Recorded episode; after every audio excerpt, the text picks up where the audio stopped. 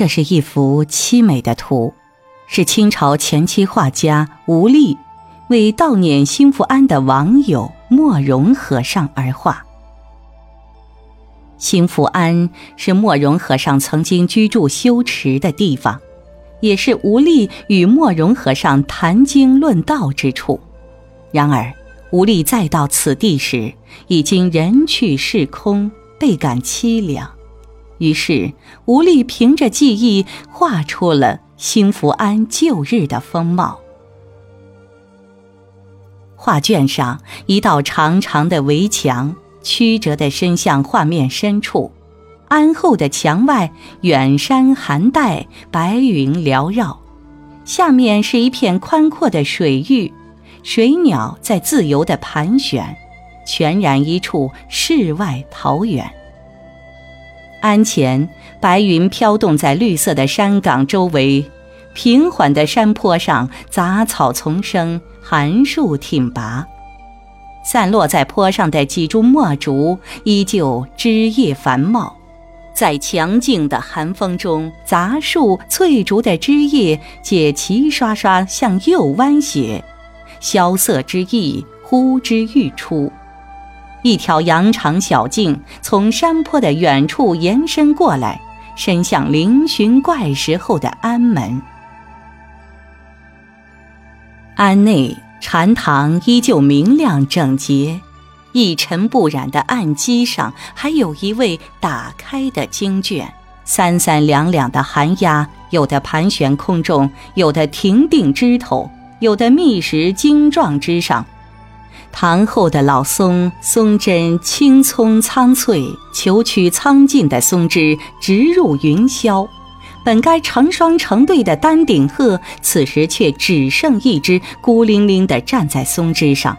它那引颈张望的神情，仿佛是在寻找昔日同伴。也许画家用丹顶鹤自喻失伴的自己。画中大面积的青绿肤色，表现了真实自然的景致，色色大胆。颇为浓重古叶而无俗媚之气，虽为平远构图，但蜿蜒曲折的围墙加强了画面的纵深感。画面左上方的留白处有作者的长幅题志，对本画的创作背景做了非常详细的说明。无有笔墨中唯墨公交最深，点明了作者与莫容和尚的关系。庚戌清河游于烟迹，往往南传方外书信，亦甚殷殷，说明二人友谊深厚，经常有信件往来。辛亥秋冬将欲复归，亦为同此岁寒冰雪而未及渡淮。文墨公以挂履风头，痛可言哉。则点明了莫容去世的时间和画家的行踪，以及得知有人逝世的悲痛心情。自残浪迹，有负童心，招魂作累，未足书写生平，行于卷素，资笔允替而已。画家写下哀悼之文，还不足以表达自己的情感，于是，在卷素上画下了此图。题志最后是一首五言诗，其后的“雪庭松影在，鸡鸟独守林”几句也暗合画中景物。最后落款：甲寅年登高前二日，与季并书陶溪居士吴子立。甲寅年为一六七四年，吴历时年四十三岁。落款后面前吴历朱文印一方。此外，画面右下角前夹在桃溪深处朱文方形印。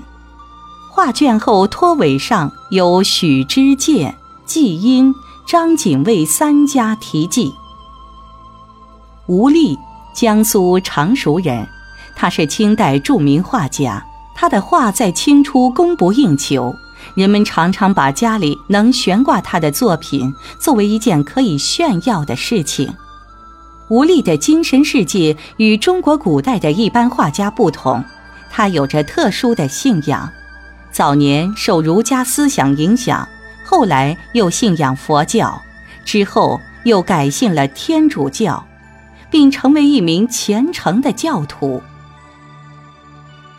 在他五十岁入教之后的二十年间，几乎停止了绘画创作。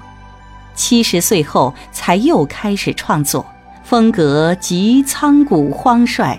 因他特殊的生平经历，一生的创作基本都在他加入耶稣会前，高峰是在四十岁至五十岁这段时间。幸福安感旧图就是这段时间的作品。北宋时，苏轼写下了《江城子》，字字珠玑，却道不尽对亡妻的深深怀念。到了清代。吴力画下了《兴福庵感旧图》，笔笔精心，仍画不完对网友莫容和尚的绵绵哀思。